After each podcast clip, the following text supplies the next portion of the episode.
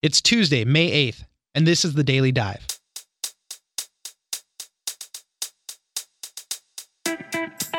President Trump has said that he will announce his decision whether or not the U.S. should remain in the Iran nuclear agreement later today. The president has repeatedly stated that the Iran deal is one of the worst deals that the Obama administration has made. Other countries have even pled with the president to stay in the deal or at least negotiate better terms. But a story that caught some attention revolved around Black Cube, an Israeli intelligence company that was reportedly trying to spy on two former Obama officials who worked on the Iran deal, all in an effort to discredit the whole thing. Black Cube also has ties to Harvey Weinstein and denies the whole premise of the story. We will speak to Chas Danner from New York Magazine to sort this all out. We will also talk about First Lady Melania Trump's official platform, Be Best. It's an awareness campaign focusing on some of the major issues facing children today. Melania has been rising in popularity recently among women and Democrats and is taking this momentum to show the country where she is focused. We will speak to BuzzFeed News reporter Blake Montgomery for more. It's news without the noise. Let's dive in. The Iran deal was one of the worst and most one sided transactions the United States has ever entered into. Frankly, that deal is an embarrassment to the United States, and I don't think you've heard the last of it. Believe me. Joining us now is Chas Danner. He's a reporter for New York Magazine. So we saw this story over the weekend out of The Guardian about an Israeli intelligence company named Black Cube running dirty ops on two former Obama administration officials, Ben Rhodes and Colin Kahl. We also saw that there was a connection to Harvey Weinstein. There was a lot of juicy things in there. Chas, can you help us navigate what's going on with this story?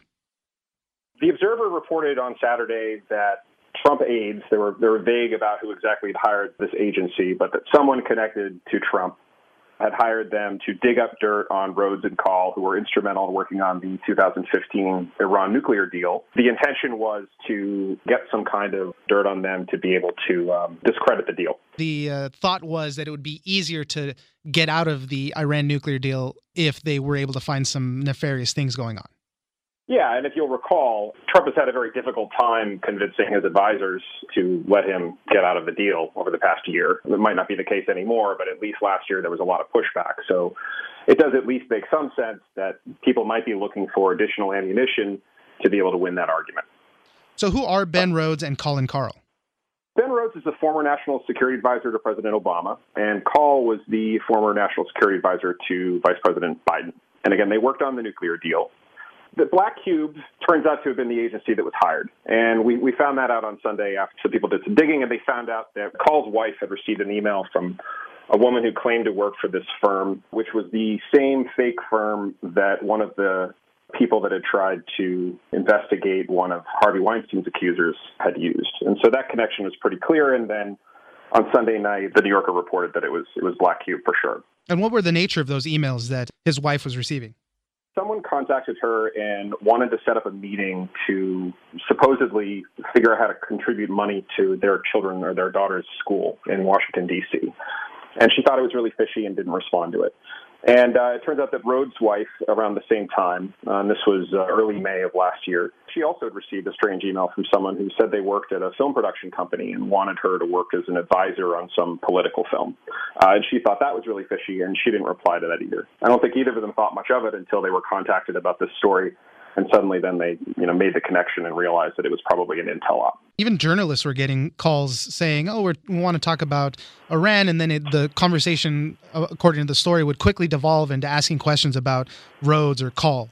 What Farrow reported for the New Yorker on Sunday was that they had targeted many journalists. Uh, they also targeted Trita Parsi, who uh, worked in the National Iranian American Council and they were just trying to find whatever they could. And apparently, according to the documents which uh, which Farrow saw, they had collected detailed information about Rhodes and Kahl and others and about their families. So they were clearly putting together some kind of dossier. And nothing's come out of that, though, right? Uh, they haven't released any damaging information about them. There's no record of anything coming out. And uh, Black Cube, of course, is denying that they were involved in this. They issued a blanket denial, although there have since been some reporters that have been talking to representatives of there, and they now seem to be, while not officially, they're at least saying we have no connection to Trump. We have no connection to the Trump aides or anything like that, but it's not quite as strong a denial of the, the story itself. Tell me about what Black Cube started doing after Ronan Farrow started digging into the story. He uh, started asking them about these uh, these allegedly fake names uh, that people were using to contact Rhodes' wife and Kahl's wife, and also these companies which uh, which they supposedly worked for. And then after that, the uh, the website suddenly disappeared. They got spooked. I, I suspect so. According to the reporting, they said they were trying to see if either Rhodes or Kahl had benefited from this Iran deal or working with people associated with it. The question is, could this still be plausible? There, some business entity is trying to get dirt on them for benefiting financially from this. I mean, there's no question. Anything's possible, I think, with when you're dealing with foreign intel agencies and, and the Trump administration. I think that obviously it would make perfect sense for some business that was profiting off of sanctions to be uh, interested in getting the Iran deal discredited in some way. Just like it wouldn't surprise me at all if someone related to Trump was also interested in this. And, and uh, Kahl had an interesting point about this after the uh, the New Yorker report came out, and, and he was saying that right around the same time there ended up being some negative stories about him and Rhodes in conservative media outlets, which was a little suspicious as well. So it's not clear. The Observer again was incredibly vague about defining who these people in Trump's orbit were, and Farrow then reported that it was a private sector client of some kind, and that's also what people associated with Black Cube have been saying on Monday. They said that Black Cube has also been linked to Cambridge Analytica, who was caught up in the Facebook scandal. Do we know how they're associated? A former employee of Cambridge Analytica said that they had worked with their parent company on some political work in Africa, which was very shady. Black Cube denied that. Black Cube has also been linked to other shady ops around the world, but they're a private spy agency, so they don't ever acknowledge, you know, their clients or anything like that. So it's difficult to tell exactly what else they've been involved in in this particular case, I think it's it's pretty clear that they were they, they used almost identical tactics uh, that they used against Weinstein's accusers, including Rose McGowan, trying to set up these meetings and then get them to reveal information which then could be used against them. In addition to the fact that they used the same firm name, false identities, etc. President Trump is supposed to announce his decision on the Iran nuclear deal today. Do we know anything about that?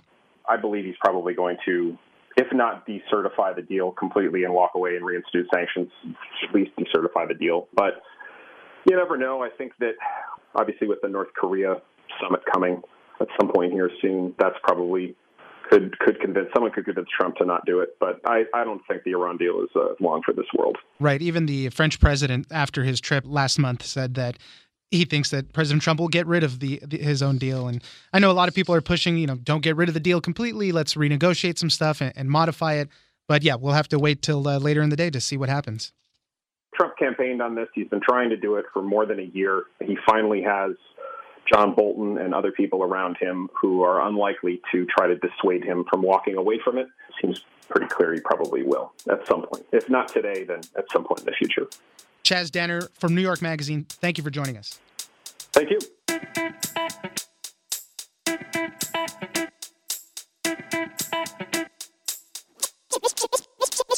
It concerns me that in today's fast paced and ever connected world, children can be less prepared to express or manage their emotions and oftentimes turn to forms of destructive or addictive behavior such as bullying drug addiction, or even suicide. So today, I'm very excited to announce Be Best, an awareness campaign dedicated to the most valuable and fragile among us, our children. Joining us now is Blake Montgomery. He's a BuzzFeed news reporter. Melania Trump has been uh, the first lady for about 16 months now, and we just found out what her formal platform is going to be. It's called Be Best. Blake, what can you tell us about it?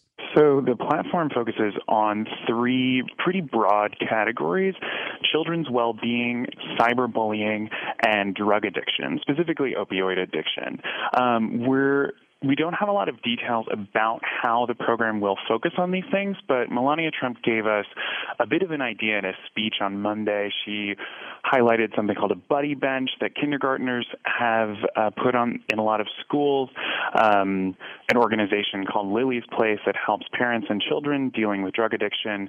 And she re released an FTC pamphlet um, called Talking to Your Kids About Being Online um, that advocates against cyberbullying. She highlighted a viral a video from Arizona that went viral about where one student talked about the effects bullying has had on her. You know, I was looking at some of that FTC thing that she released that is one of the most important things i think. I really don't feel like kids know how to behave in the online sphere right now.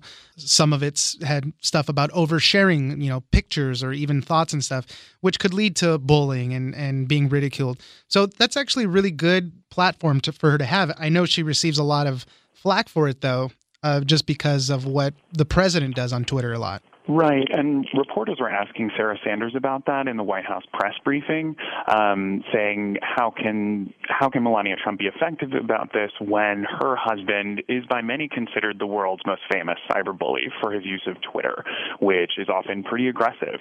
And Sarah Sanders made the point that this has been a problem for kids for a long time, and she said basically um, the idea that you're trying to blame cyberbullying on the president is kind of ridiculous. We know how he takes to Twitter and everything. And I, mm-hmm. you know, putting it on him is a little ridiculous. I think, it, you know, this stuff has been going around for a long time and we have the online trolls and they're all there.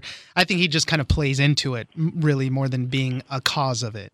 That's a fair point. It is it is a fair question though, and I'm not surprised that reporters are asking Sarah Sanders about it. Um, Trump has personally attacked people before on Twitter, and it, it seems pretty clear to me that he has one of the bigger platforms from which to attack people. So a lot of times it seems like it's punching down.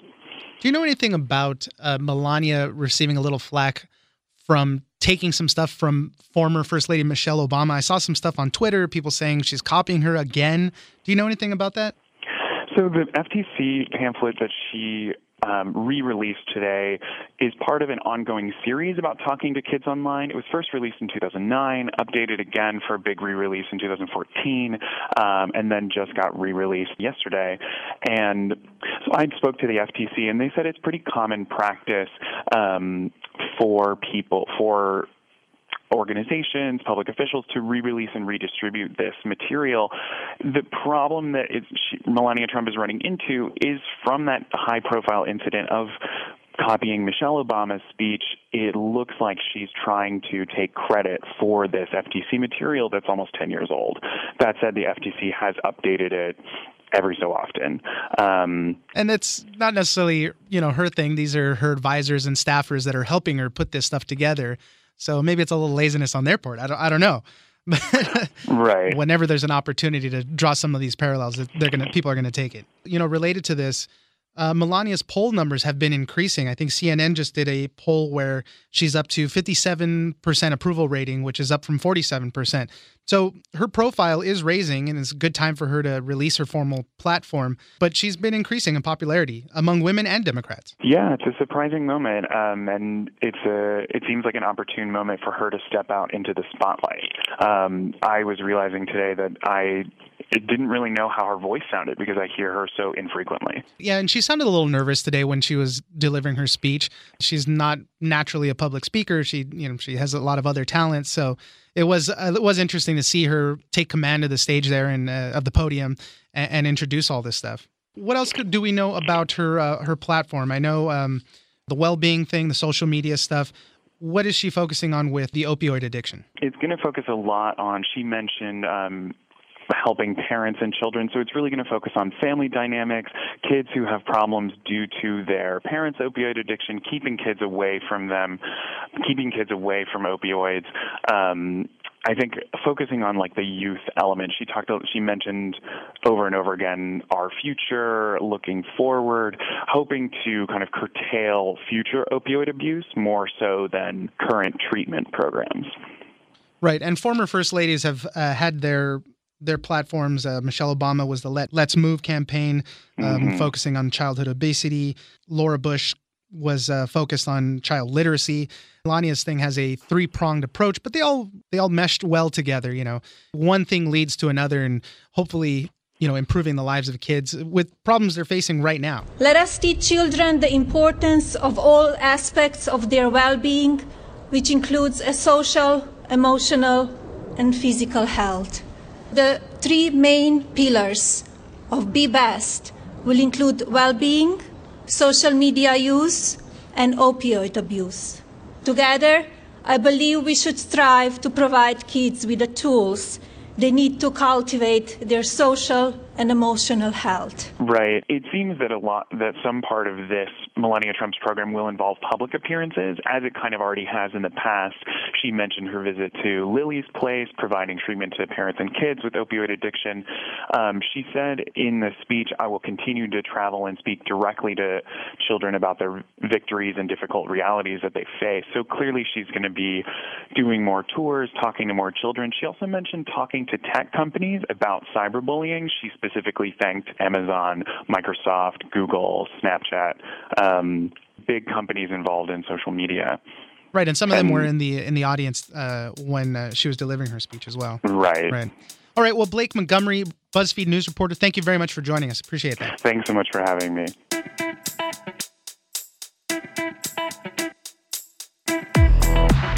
All right, that's it for today. Join us on social media at Daily Dive Pod on Twitter and Daily Dive Podcast on Facebook. Follow the Daily Dive on iHeartRadio or subscribe wherever you get your podcasts. The Daily Dive is produced by Miranda Moreno and engineered by Tony Sorrentino.